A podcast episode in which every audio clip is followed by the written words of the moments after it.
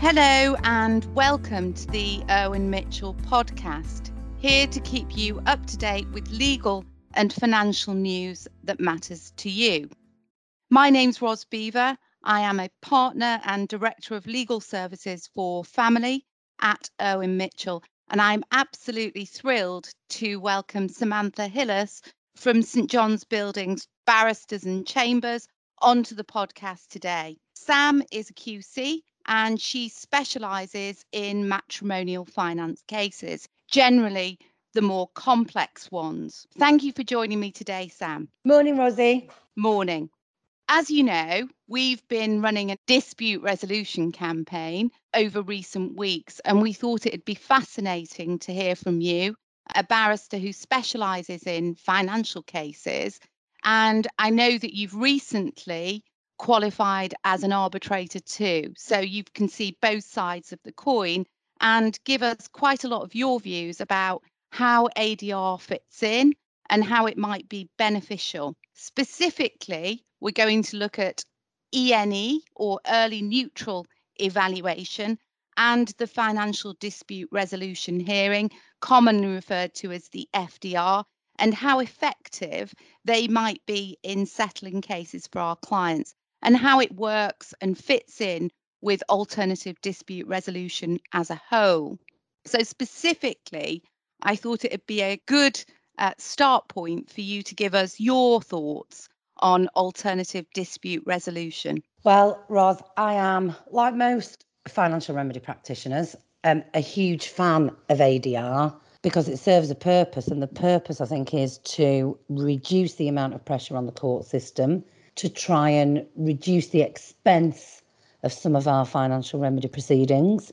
There's certainly one school of thought that proceedings take too long to resolve, that it in, involves a disproportionate level of costs, and that they are difficult for litigants in person to navigate. And there was a report last year by the Centre for Child and Family Reform uh, from May 2020, which spoke about these issues and published a report on fast tracking, which we can talk about a little bit later. But clearly, the conclusions of that report and our own experience as family lawyers shows us that the system doesn't work for everybody. As we know, you may have a case where the assets are really modest, people may not own their own house, there may be modest pensions, there may not be very much in it at all. But the same process is in place for those cases as for the multi-million pound cases. So as far as ADR is concerned, it has a real place, I think, for financial remedy practitioners. And I'd just like to um, explode one myth. I know that we've spoken about this before, which is that divorce lawyers are all leeches. We're all out to make as much money as we can from people's misery and misfortune, and that it's in the lawyer's interest to run every case to a final hearing and charge hundreds of thousands of pounds worth of fees. Well, that's not generally how we practice, as you know and as I know, because we may have more cases which we resolve amicably and by way of non court dispute resolution. And those are the cases which will generate further work for us because the clients go away happy and recommend us to their friends and colleagues. What we don't want is a situation where people are spending hundreds of thousands of pounds getting all the way to a final hearing where there's a risky outcome um, that they don't quite know what their financial position is going to be after those. That that's not what we're looking for in terms of financial remedy practitioners. We want to keep happy clients, and generally, a happy client is somebody who can obtain an outcome sooner rather than later, because that's what we forget as far as our lay clients are concerned. They just want to get to the other side of this process as quickly as possible. And so there is a real place for ADR, in my view, both the FDR, which we're talking about today, and early neutral evaluations, which I'm taking as meaning some kind of financial dispute res- uh, resolution hearing, which is outside of the court process, so non court dispute resolution, for example.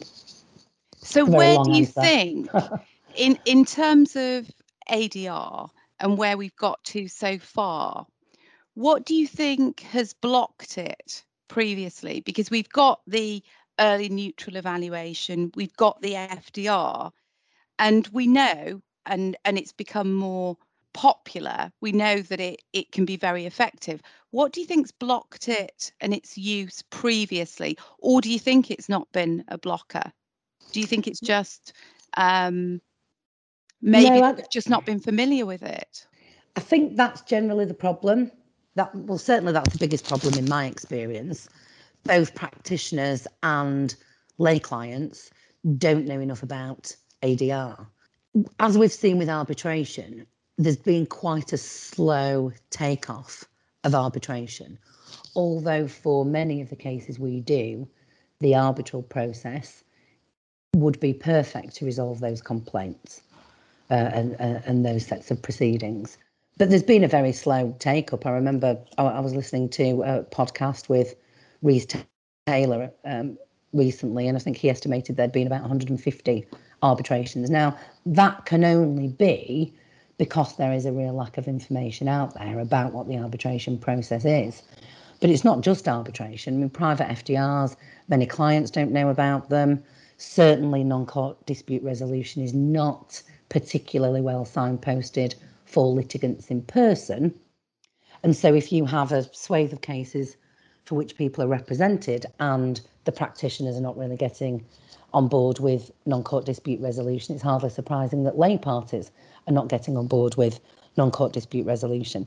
And of course, there are different pockets around the country where non-court dispute resolution is more successful than others. And there are all sorts of reasons for that, not necessarily negative reasons. I mean, I was in, in anticipation of this podcast today, I was thinking about our local practice and many of the arguments in favour of non-court dispute resolution. So lack of court time, cases getting bumped at the last minute because the court lists are overrun, lack of adequate facilities at court.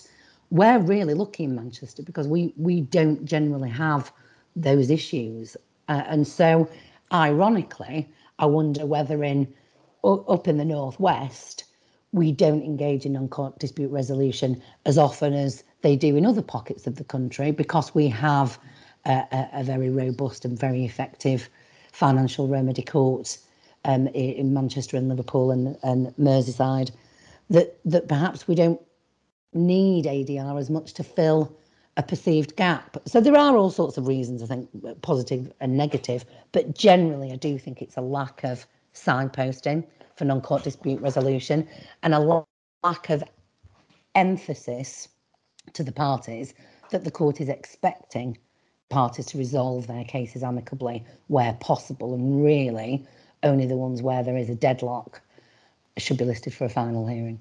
And certainly, from my perspective, early neutral evaluation starts at the first meeting with a client where you're trying to distill the issues and look at what the overriding objective might be. It's very easy, in my experience, to see a, a scenario whereby actually you've had several meetings with a client and actually nothing's been achieved. But as practitioners, I think it's really, really important that we start that process very early. And that early neutral evaluation and looking at the issues can start at the very first meeting, um, notwithstanding the emotional aspects. Is that something that you've experienced too? Well, if we, if we look back on our careers doing financial remedy work since the Family Procedure Rules 2010, and the introduction of the um, new system many years before that. The intention was always that the first hearing was to be treated as an FDR where possible. And we still have that system and we fill in the form routinely to say an FDR is impossible in this case because there's still further disclosure to be obtained, etc.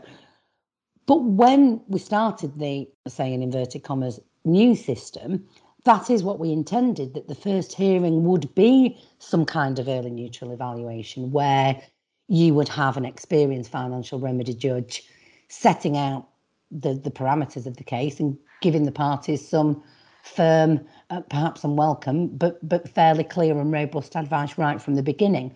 And I've certainly found over the course of the last few years that that system appears to have fallen by the wayside. And these days, nobody really approaches a first appointment as anything other than simply a directions hearing. And, and it's quite rare for district judges at the first appointment to start making observations about the case. But it would be useful if they did, and it would certainly be useful for litigants in person who are coming into this themselves if at the first hearing a judge, a properly qualified financial remedy judge who knew what she was doing, and the vast majority of them do. We are blessed with a with a very good financial remedy court um, in England and Wales. But if those parties, particularly litigants in person, were given a steer right at the outset, I think that would be very useful. And there's nothing to stop us as practitioners using that first appointment to obtain some kind of early neutral evaluation. But it doesn't happen in practice, although certainly, I said I would come back to it, the report I mentioned from the Centre for Child and Family Law Reform suggested that in low value cases, it might be sensible to have some kind of fast track system which effectively fuses the first appointment and the FDR on the basis that parties are given an early steer as to what the likely outcome is going to be and then directed to non court dispute resolution if the matter doesn't settle or listed for a final hearing if not. And, and so, yes, I think in answer to your original question, early neutral evaluations are useful. There is a place for them in the system. There is also procedural rules in place for them um, uh, within the system, but we don't tend to use the process in that way. And certainly in, in, in, preparing for this, I've thought more about early neutral evaluations as being outside of the court process. So you've got the FDR in court and the early neutral evaluation or private FDRs, um, you may want to call them, outside of the court process. So, for me, as someone who's been practicing for over 20 years, when I first heard the phrase early neutral evaluation, I was, what's that? Now, actually, it's something that is not a big mythical concept. It is something that is enshrined in the existing statute and procedural rules. And it's something that practitioners do almost automatically on an automatic pilot, particularly those who are experienced. So it's not a new concept, is it? No, no. Um, but but certainly there is increasing knowledge of a need to try and streamline the process, and early neutral evaluations have a big part or a big place uh, in that streamlined process, in my view. So, for those who are listening and might not be familiar with the court process and how these things generally are resolved, it's really trying to disseminate the issues and, and look at what those issues might be, what the blockers to settlement might be, and try and navigate a solution effectively, yes. isn't it? And, and that can either take place within the court process if you have a judge at the first appointment who is able to give the parties a steer, either as to the outcome or what would need to be achieved to unblock the, the block that you've talked about, or by adequately signposting those parties to non-court dispute resolution. And so how how does it work with alternative dispute resolution mechanisms? What what's the difference and how would the lay client be best guided to approach it if it was an ADR solution? The difficulty, I think, at the moment is that without any real adequate signposting or leafleting of ADR for litigants in person, it, it ADR is, generally taken up by parties who are legally represented because their lawyers will, notwithstanding what we said earlier, but their lawyers will generally have a fairly clear understanding about how ADR works. And so uh, there is a limited take up from lay parties because they don't know the process. So just to go into it in a little bit more detail, it, it, it was clear from the report that I've spoken about that came out last year that litigants in person in particular view financial remedy proceedings as a suite of three hearings which must be gone through to get to the end to reach your conclusion.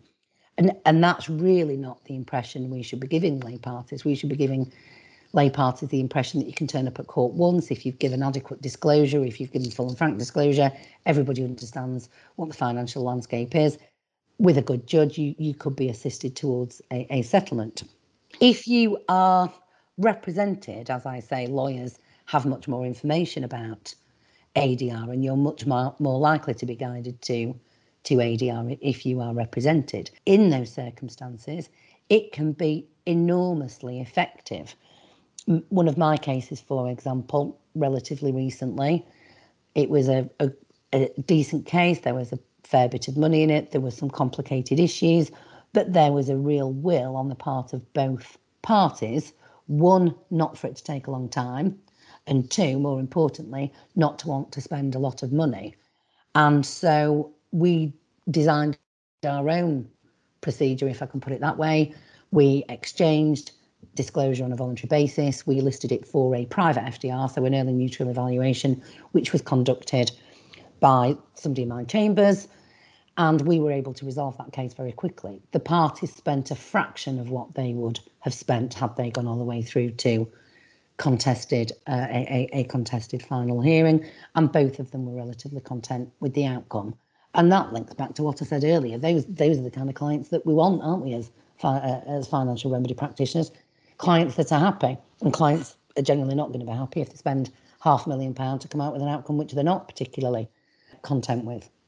You know, we don't just have to look at early neutral evaluations outside of the process. We can look at court-led early neutral evaluations, and I knew I know that there are different uh, schemes or initiatives in, in different courts. I, I recently had a case in Merseyside, and the judge, who was an excellent um, district judge, took a very proactive approach. This couple had not just financial disputes, uh, a number of other family related disputes between them. And the judge offered to have an early neutral evaluation which encapsulated all of the disputes between us. Now, we, we didn't settle everything on that day, but I don't think anybody expected to settle things on that day. What we expected is is a steer from the judge as to what would happen if the various disputes went all the way to trial. And she did that very well. And the parties subsequently did settle and, and avoid um, not just one final hearing in financial remedy proceedings, but a final hearing in the children proceedings as well. So, it, you know, it's not just looking at court-led FDRs or early neutral evaluations, or looking outside of the process. These things can work sympathetically with each other. And the best example of that will be where parties issue proceedings, they have a court-led first appointment where directions are given, then they come out of the system, they go to a private FDR, and it's only if that's unsuccessful that then they go back into the system and have a final hearing, a court led final hearing. But of course, private FDRs and early neutral evaluations can work with the arbitration system as well. There is no reason why parties who sign up to arbitration can't have a first hearing with their arbitrator, tee it up for a contested uh, final hearing just in case it's not going to settle, but then go and have a private FDR with, with, with another practitioner. So you've given an absolutely brilliant example there of where you've had real flexibility in the court system, but we know as practitioners that you don't always have that level of experience with a judge. The judge might not have the same amount of time to consider matters and they might not be as experienced and as confident. What do you think the advantages are for the alternative dispute resolution over that court based process? Well, you hit the nail on the head, really. Your first point is flexibility. If you engage in non court dispute resolution, there is an enormous amount of flexibility as to who sits in the chair as the judge, although of course they're not a judge, they're a, a, an early neutral evaluator, or they might be an arbitrator if you're going through the arbitration system. You can choose your venue, you can choose your date, you can ensure that any non-court dispute resolution process takes place in an environment completely different to court, where, as we've indicated earlier, not all court buildings have adequate facilities or refreshments. You might not get conference rooms. You might not be able to get anything to eat or drink over the course of a long day. And, and like anything else, if you're going to try and sit and resolve your finances, you might need a cup of tea and a, and a Kit Kat to, to get you on your way. But some some courts don't don't even allow for that. So you know it's the flexibility, it's the better surroundings, it's the fact that you can create an environment in which it's more likely that the parties will come together. And, and you don't often get that, or, or you don't get it in the same way at court. That's not to say that FDRs, court led FDRs, don't have their place in the vast majority of cases, and I, and I, and I think they do. And I think that we have probably gone past the position where we might have been a few years ago before the creation of the financial remedy court, where one of the concerns that some practitioners had in various places around the country is that they turn up um, for an FDR with perhaps a deputy judge whose specialism wasn't in financial remedy, and they the indication wasn't that which they would have liked in terms of uh, breadth and depth to push the parties to a settlement. I, I, think we've gone beyond that now because the creation of the Financial Remedy Court means that all of the judges involved in the system do have an understanding of uh, and experience in financial remedy work. So that issue, I think, has, has fallen away to a certain extent. But all of the other things we spoke about, you know, the flexibility and the surroundings and refreshments uh, and everything else can certainly be very useful in terms of of trying to settle a case. And certainly for me, for those clients who have been pessimistic about using an alternative dispute resolution mechanism or forum, and also been a little bit skeptical about the upfront cost associated with it, it has almost always resulted in an outcome much sooner with clients spending actually less money overall. Is that your experience too? It, it certainly is. And I'd say the same about arbitration. The, the main complaint about private FDRs and arbitration and other forms of alternative dispute resolution are that you are paying for your evaluator. And of course, that's an additional expense because parties who are represented will be each paying a lawyer to engage in that process with them and then also paying for the evaluator on top. If you are a litigant in person and you're not paying lawyers anything by way of legal fees, then you still have the additional cost of your evaluator or your mediator or your arbitrator. So certainly we can't ignore the fact that that, that cost exists. However, if by spending that additional amount to take your case outside of the court system and engage in non-court dispute resolution means it finishes sooner, finishes quicker, and it finishes with less expenditure on legal fees overall, then it's about getting the right balance and realizing that for that additional upfront cost, there may be long term savings. Certainly, cases in which private FDRs have been adopted that I've been involved in, or arbitration, the very fact that you have a streamlined process means generally you will spend less in legal costs overall. And I recall you and I going to a hotel a few years ago now where it was the i think it was either the first or the second time that we'd met the client. And it was a very expensive meeting but we achieved an overall settlement for the entire case in one day didn't do you remember the yes. case i'm talking about? I, and that was yeah and that was um, financial provision for children and it, it was a massively effective way of dealing with it. So in your experience, how do you think, anecdotally perhaps, how do you think the process has evolved during the pandemic? I certainly think, from my practice, I can speak for myself, we are using ADR more and more. Because of that whole uncertainty with the court system and the delays in getting a hearing is is an issue that lay clients complain about uh, all of the time. The uncertainty about whether or not there will be a face-to-face hearing or a hearing by way of video link or sometimes uh, unfortunately and unsatisfactorily by way of telephone if you decide that you are going to engage in ADR, so arbitration or a private FDR, you can choose what happens. So there are, because different courts work in different ways, I know in my practice there are some courts where the in, in the first instance you'll be face to face. Then there are other courts where it's unlikely you will be in a face to face hearing probably during the rest of this year. So if you have parties who want a face to face FDR, and we all know, don't we, as practitioners, that there are some cases where you might just need to get everybody in the same room to be able to get this this, this resolved. If you come outside of the system and engage in non-court dispute resolution, you can make that one of your uh, points. You can say, I'll engage in a private FDR, but I want it to be a face-to-face FDR, or you can recommend that to your clients.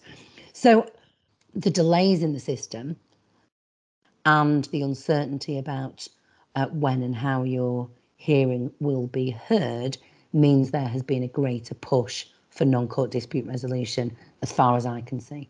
And do you think at some point we will ever move away from needing the court to make final decisions or to make orders as to how a case could progress and should progress?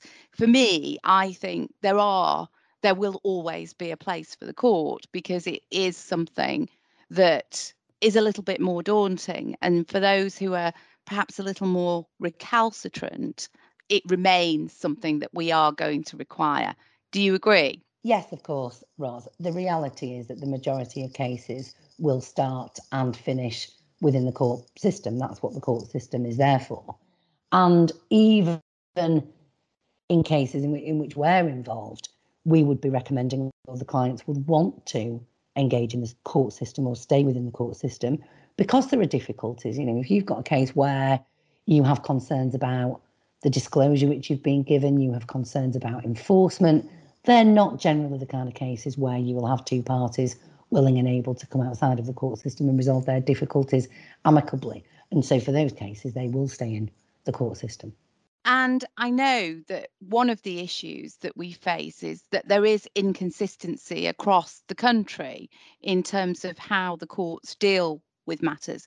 Do you know of anything on the horizon that might be coming up, or do, do you think personally there's anything that we could do as practitioners to try and help improve that consistency and to try and, if you like, expedite the entire process for clients? I think that's probably a couple of questions. The first one is probably a little bit deeper than this podcast allows. In terms of consistency, certainly it's right, perhaps more historically, that people considered there was, for example, a north south divide, and you might do better in London than you might do in the north. I think that the introduction of the Financial Remedy Court and the additional training that's been taking place means that there should be greater consistency geographically and across the levels of the financial remedy court. And also, what's important uh, and pushing that is is greater transparency and a greater reporting of financial remedy cases, not just the big multi-million pound cases, but we need to see reported the common and garden general financial remedy cases, what we might call smaller money or more modest assets, and, and certainly transparency and publication of judgments in those cases will generate a greater level of consistency across the board. So, so effectively, I think what what's come out of this discussion, Sam, is that the pandemic has given us an opportunity as practitioners to really focus and be more imaginative about the ways in which we try and find a solution for our clients, and it gives us a huge amount of opportunity as practitioners to collectively look at all of those possible solutions and mechanisms the court process is always going to have its its place, but there are alternatives which are might seem front loaded in terms of cost, but ultimately they are for the client's benefit. So that's it really for today because we've run out of time. But it's been brilliant um, speaking to you today, Sam. And thank you very much to everyone for listening to the Irwin Mitchell podcast, which I hope you found interesting. And I hope you'll join us for our next episode. Bye for now.